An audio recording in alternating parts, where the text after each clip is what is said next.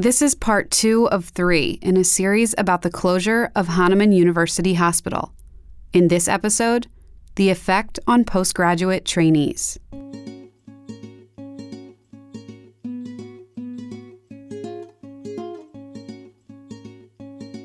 Yeah, uh, we had so many good things happen in June. Everything was leading up to, to Lennon's birth, and everything was going well. That's Dr. Adam Sagot, the former chief fellow of child and adolescent psychiatry at Drexel University College of Medicine, a program where Hahnemann University Hospital was the sponsoring institution. He and his wife Taylor spent the beginning of the summer of 2019 preparing for an emotional event the birth of their first child. They didn't know another emotional event was on its way. And Lennon was born on a Tuesday afternoon, and everything was bright and amazing. And then the following morning, I found out that there was an emergency meeting where we found out that the hospital was closing and that we were being let go. Dr. Sagot took that emergency phone call from the corner of his wife's hospital room at Thomas Jefferson University Hospital, where she had just given birth. In the room, Doctors were coming in to assess his newborn. While on the phone, his future was thrown into jeopardy. And I'm hearing that the program is closing and we don't know what the next steps are going to be. And I'm trying to also listen to the doctors talking to my wife about how she's feeling. And it was overwhelming. It was just hard to really make sense of anything. I won't pretend that I had much lag time in this process. I think I sent an email to Dr. Luebbert, uh, the Jefferson program director, during the phone call while I was on listening to about the Hahnemann closure because my first instinct was I need to get things in order now more than ever. I need to figure out a plan. The doctor he mentions is Dr. James Luebbert, child and adolescent psychiatrist at Jefferson and the division director of child and adolescent psychiatry in the Department of Psychiatry. He's also the training director for the fellowship in the department. Before he had even heard the news of the closure, he began receiving calls from Drexel Fellows asking for help and consideration to bring the fellowship program to Jefferson, several of them at crucial points in their lives. Dr. Sagot's baby born hours earlier, another fellow expecting a baby in a month, one calling Dr. Luebbert from her honeymoon. Our field as a specialty is a shortage field, so we really can't turn, you know, we as a field we can't afford to turn people away who want to come in. And then the other thing that was, it's just, uh, I guess, uh, kind of a moral consideration, and that is how do you pick and choose in the midst of all this? How do you say to one talented young trainee, we're going to take you, but we're not going to take your peer? You know, so for us, it just made sense to for me, it made sense to start thinking about how could we do it as a whole group. The Child and Adolescent Fellowship Program at Jefferson had six fellows total. Drexel's program had nine. It wasn't going to happen overnight, but Dr. Luebbert and his colleagues, a list of names that fill up an entire 8.5 by 11 sheet of paper, were determined to make it happen. I had to put together a proposal before we could really get. I had to put together a first year schedule that combined both the income. Think about how our second year group was going to be affected and how their schedule was going to be. Then I had to create a new schedule for the second years that needed certain parts of their training. Had to put a different schedule together for And them. then one of the first years, because we didn't have enough to pair up in the original schedule, I had to put them into this. And then the final schedule that I had to put together is for Dr. Sagot and Dr. Rowe makes your head hurt after a while. but I took a little bit of time to think it through. Dr. Luebbert says he was impressed by Dr. Aisha Wahid, the Drexel Fellowship Program Director, for her commitment to her trainees during all of the uncertainty. There's no guarantees what was going to happen to her and her faculty as this is unfolding, but her focus with me was what can, you know, what what can I do to help you coordinate a plan for our fellows who are going to become your fellows to come over. As Dr. Luebbert, the team at Jefferson, and Dr. Wahid worked on securing placement for the fellows so they could continue their training, Dr. Sagot and his wife contemplated their next step for their new family.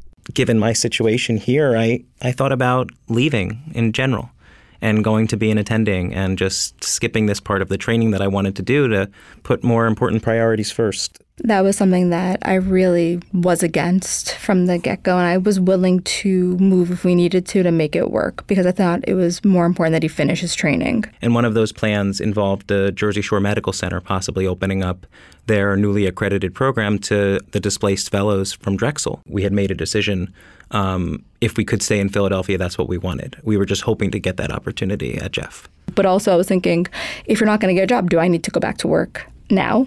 You know, do we switch for a little bit? How do we make this happen? And it was a very challenging position for both of us. We didn't know what was going to happen, whether we were going to get benefits in time. We had weighed a lot of different options from a number of perspectives. And even though I was willing to make certain sacrifices, I just I'm very lucky to have the support of Taylor. And it was a, a Thursday afternoon that we were told the final decision. Um, and then Monday was going to be our last day at Hahnemann, and that Jefferson was taking the whole program. And that was the first weekend where we both got as much sleep as you can get with a newborn. and in the midst of everything, it just it just strikes me how grateful I feel because it didn't have to work out this well. It didn't have to work out that I could go to a place that I always wanted to work at. Especially right after she was born there. You know, it's not just that these programs have incorporated them and taken them on and, you know, added more spaces. They truly want to make sure that the training experience is as rich as it possibly can be and that everybody is happy. It is truly tremendous and speaks to Jefferson and the, the folks that they have there and what they want for their trainees and their medical um, staff in general. During the orientation, there was a big there was a big effort to make us feel welcomed, and we all did feel that. We really did. Now, you probably don't realize this because she didn't make a peep the whole time, but Dr. Sagot was holding baby Lennon throughout our time together. There was a moment that I looked at him and realized his last few weeks could be summed up in one image. A lot of good new things in your life yeah. as you're holding baby Lennon yeah. and wearing your Jefferson ID at the same time. yeah, it's quite a lot of changes.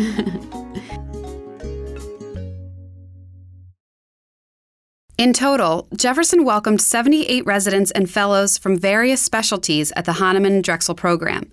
I talked to Dr. Mark Tykocinski about this. He's the provost of Thomas Jefferson University and Dean of Jefferson's Sidney Kimmel Medical College, and recalled his years as a resident and fellow at NYU, Columbia Presbyterian, and the National Institutes of Health. He explained why the years in postgraduate training are so important.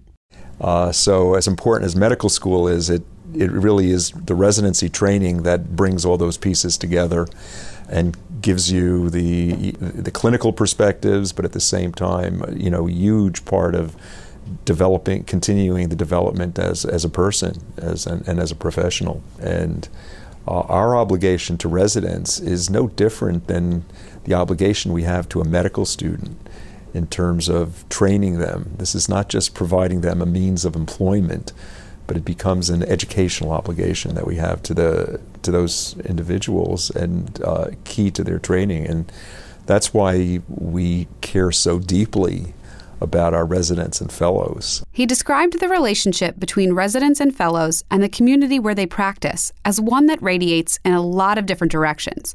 By training in Philadelphia, many of them will likely decide to stay in the region and provide the care to our community, a community with considerable challenges in terms of health disparities. And so that makes it especially critical that we hold on to these resident slots and these residents and make sure that Philadelphia continues to, to benefit from having these training programs right here in our midst. Visit thehealthnexus.org to read more first person accounts from those directly impacted by the Hahnemann closure, including a commentary from Dr. Sagot. Be sure to stay tuned for part three of this series about the effects of the Hahnemann closure. In our final chapter, the impact on the labor and delivery unit at Jefferson. The spot for Jefferson employees to continue the conversation is on myjeffhub.jefferson.edu.